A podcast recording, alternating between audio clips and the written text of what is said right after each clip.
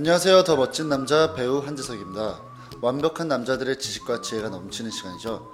교양 있는 남자들이 들려주는 똑똑한 삶의 지혜를 들을 수 있는 지금 이 시간은 더 교양 있는 남자 시간입니다. 바람직하게 돈을 모으는 방법을 모두 공개합니다. 명쾌하고 확실하게 알려주는 저축 상식을 전달해 주실 김동영 재무설계사님을 모시겠습니다. 안녕하세요. 안녕하세요. 청스가족 여러분, 청춘 재무설계사 김동영입니다. 어, 요즘 청춘들에게 특히나 인기가 많은 시간이 돌아왔는데요. 인기의 비결이 뭐라고 생각하세요? 많은 분들이 저축과 재테크에 관심을 가져주셔서 그 덕분에 많은 인기를 누리고 있는 것 같아서 감사합니다. 되게 기계적으로 말씀하셨네요. 아, 저는 좀 이렇게 젊은 친구들이 공감할 수 있는 주제들이 많아서 더 이렇게 인기가 많은 게 아닌가 싶은데요. 네. 그럼 앞으로도 더욱 더 많은 기대를 해보도록 하겠습니다. 네, 그럼 오늘은 어떤 주제로 이야기해 주실 건가요? 김동영의 더 교양 있는 저축 상식 네 번째 이야기는 바로 보장성 보험에 대해서 이야기를 해보자 합니다. 어, 보험에 대한 이야, 이야 기가 벌써 이제 나오기 시작하는군요. 사실 알다가도 모르겠는 게 보험이 아닌가 싶거든요. 오늘은 제대로 한번 배워가도록 하겠습니다. 네, 재석 씨는 평소에 보험에 대해서 어떻게 생각하시나요?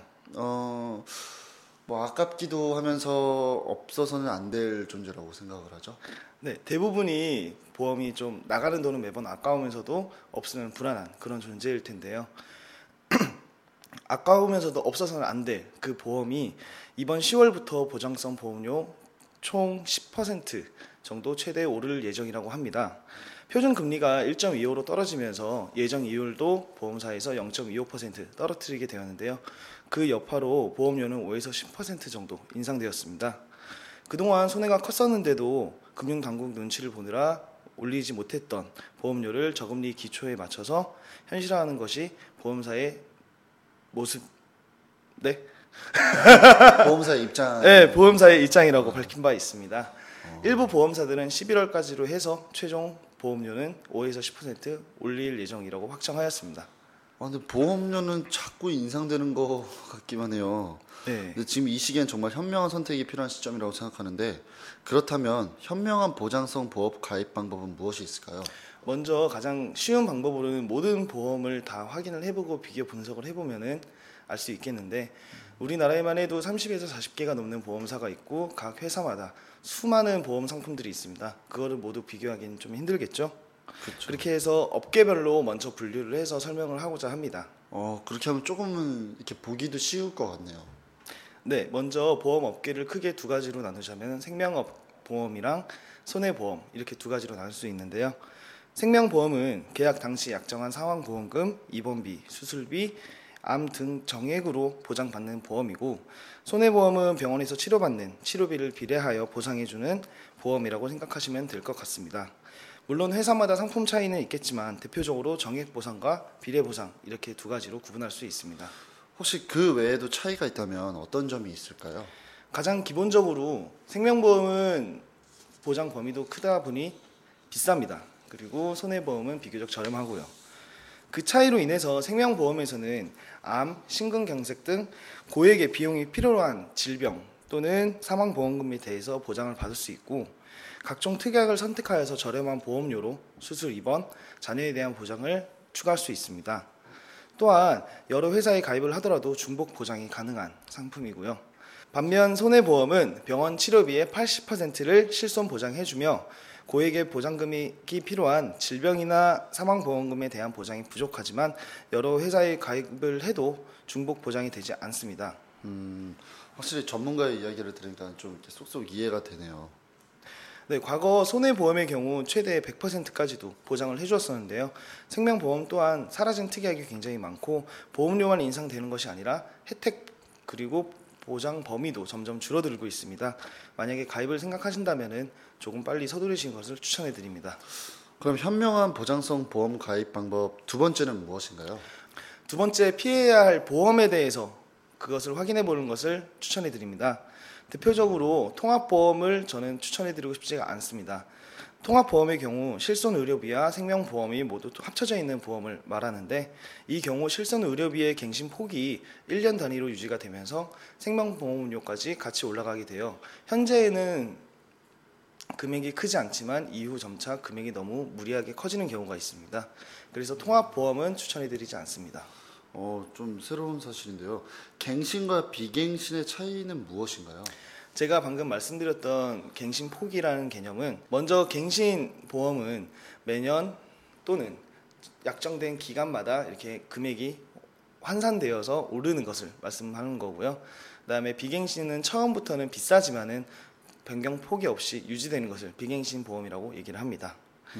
무엇이 좋다고 확실하게 말할 수는 없지만은 소- 현재 소득에 맞게 적은 금액을 내다가 이후 여유 있는 금액이 생겼을 때 보장 폭을 넓히고 금액도 올라가는 갱신형 상품을 가입을 하셔도 되고 변함이 없는 것을 유지하시는 것을 원하신다면은 비갱신 상품을 추천해 드립니다. 어, 청스가족 여러분들도 꼭 알아두고 보험 가입할 때 생각해 보셨으면 좋겠습니다. 그럼 다음은 무엇이 있을까요? 기본적으로 보험료를 냈으면은 보험비를 받아야겠죠. 보험료를 내는 방법에 대해서 확인해 보시는 것을 추천해 드립니다. 보통 가입 당시 담당하는 설계사가 존재하는데 가장 쉬운 방법은 설계사에게 입원이나 수술을 하시는 경우 또는 진단을 받는 경우 바로 연락을 드려서 보험금 청구, 청구를 부탁드리는 방법입니다. 두 번째로는 최근 담당 회사마다 어플로 신청할 수 있는 방법이 생겼는데요. 실손 의료비의 경우 일상에서 가장 많이 활용하는 보험이기 때문에 대부분의 상품들이 어플과 연동되어서 신청할 수 있도록 설치를 되었습니다. 세 번째로 보험사에 돈을 받는 방법을 알아야 합니다. 보통 가입 당시 담당하는 설계자가 존재를 할 것이며 그 가장 쉬운 방법은 설계사에게 전화를 하는 방법입니다. 전화를 해서 현재 상황과 병명을 말을 해주면 설계사는 진행을 다 도와줄 것입니다. 두 번째로 최근 실손 의료비 같은 경우에는 일상생활에서 가장 많이 활용하는 보험으로 어플로도 활용을 할 수 있습니다. 어플로 신청을 하고 보험금을 청구하는 방법도 있습니다. 마지막으로 회사에 직접 신청하는 방법도 있는데요. 진단서, 입퇴원 확인서, 안보장의 경우는 조직 검사 결과지가 추가로 필요하게 됩니다. 하지만 많은 분들이 본인의 보험의 특약에 대해서 잘 모르고 계셔서 보장 범위도 확인을 못 하신 채 돈을 못 받으시는 경우도 많은데요. 꼭 담당 설계사 또는 저에게 연락을 주셔서 다시 한번 특약과 보장 범위에 대해서 확인을 하시기 바랍니다. 혹시 앞에 말씀하셨던 거 말고 또 다른 저희들에게 알려줄 이야기들이 혹시 있나요? 네, 사실 사회초년생의 경우 부모님께 물려받은 보험이 굉장히 많은데요. 그 경우 직접 특약과 보장 범위를 확인하기도 사실 어려우며 계약자 또는 피보험자에 대해서 확인을 해보지 않은 이상 자신이 어떻게 보장을 받을 수 있는지 확인하기가 어렵습니다. 옛날 보험은 사실 보장 범위도 훨씬 좋고 혜택도 다양합니다.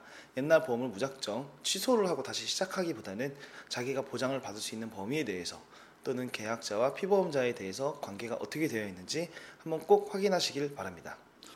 네, 맞아요. 앞서 말씀해 주셨던 것처럼 가입을 하는 방법도 중요하지만 받는 방법도 참 중요한 거잖아요. 네. 청소가족 여러분들이 꼭 이 받는 방법에 대해서도 잘 기억하시고 받으실 때 꼭 좋은 현명한 선택으로 받으셨으면 좋겠습니다. 그러면 다음 방법은 무엇이 있을까요? 마지막으로 언제 들어야 가장 적합한지 알아야 합니다. 보험은 현재 소득에 맞게 가입을 해야지 오랫동안 유지가 가능하고 안정적으로 지속 동안 가능합니다. 매년 보험료도 상승하고 보장 폭도 줄고 있으니 빨리 가입해야 하는 것도 마찬가지지만 조금이라도 어릴 때 같은 혜택으로 어 말이 또 꼬였다. 저 그냥 다시 이어, 바로 이어서 갈게요. 마지막은 언제 들어야 가장 적합한지 알아야 합니다. 보험은 현재 소득에 맞게 가입을 해야 오랫동안 보장받을 수 있고 안정적으로 유지 또한 가능합니다. 매년 보험료도 상승하고 보장 폭이 줄고 있으니 빨리 가입을 해야 하고 조금이라도 어릴 때 가입하여 같은 혜택으로 가격을 낮추는 것도 방, 방법이지만 무리하게 가입을 하는 일은 절대 없어야 할 것입니다. 네, 확실히 적당한 때는 누구든지 언제든지 존재하는 것 같습니다. 오늘 김동영 재무설계사님이 이야기해 주신 대로 잘 기억하셔서 똑똑하게 보험을 가입하고 그 가입한 보험에 대해서 보험 서비스를 받는 청스 가족 여러분들이 됐으면 좋겠습니다. 네, 제 그 점이 제가 바로 바라는 점입니다. 보험에 대해서 이야기를 해드렸는데 이해하기 힘들 수도 있습니다. 하지만 포기하지 마시고 여러 번 보시면서 들으시면서 제대로 아셔서 피해 보시지 않으셨으면 좋겠습니다. 네, 오늘도 김동영 재무설계사님의 우리 청스 가족을 생각하는 그 마음에 박수를 보내겠습니다. 네, 제 가족처럼 제 친구처럼 최선을 다하는 재무설계사가 되겠습니다. 예, 들으시면서 궁금하신 부분들이 있으면 네이버 TV 캐스트 다음 티팟 유튜브 팟캐스트로 문의해 주시고요. 직접 김동영 재무설계사님을 찾아오셔서 문의해 주시는 것도 좋겠습니다. 언제나 기다리면서 여기에 있겠습니다. 네, 어, 오늘도 정말 많은 이야기를 알려주시다 보니 시간이 벌써 이렇게 끝났는데요. 오늘 정말 수고 많으셨습니다. 다음 달에는 또 어떤 이야기로 찾아오실지 한번 기대해 보도록 하고 오늘은 인사를 하도록 하겠습니다. 네. 청춘 가족 여러분, 우리의 내일은 봄날이에요. 봄날이에요.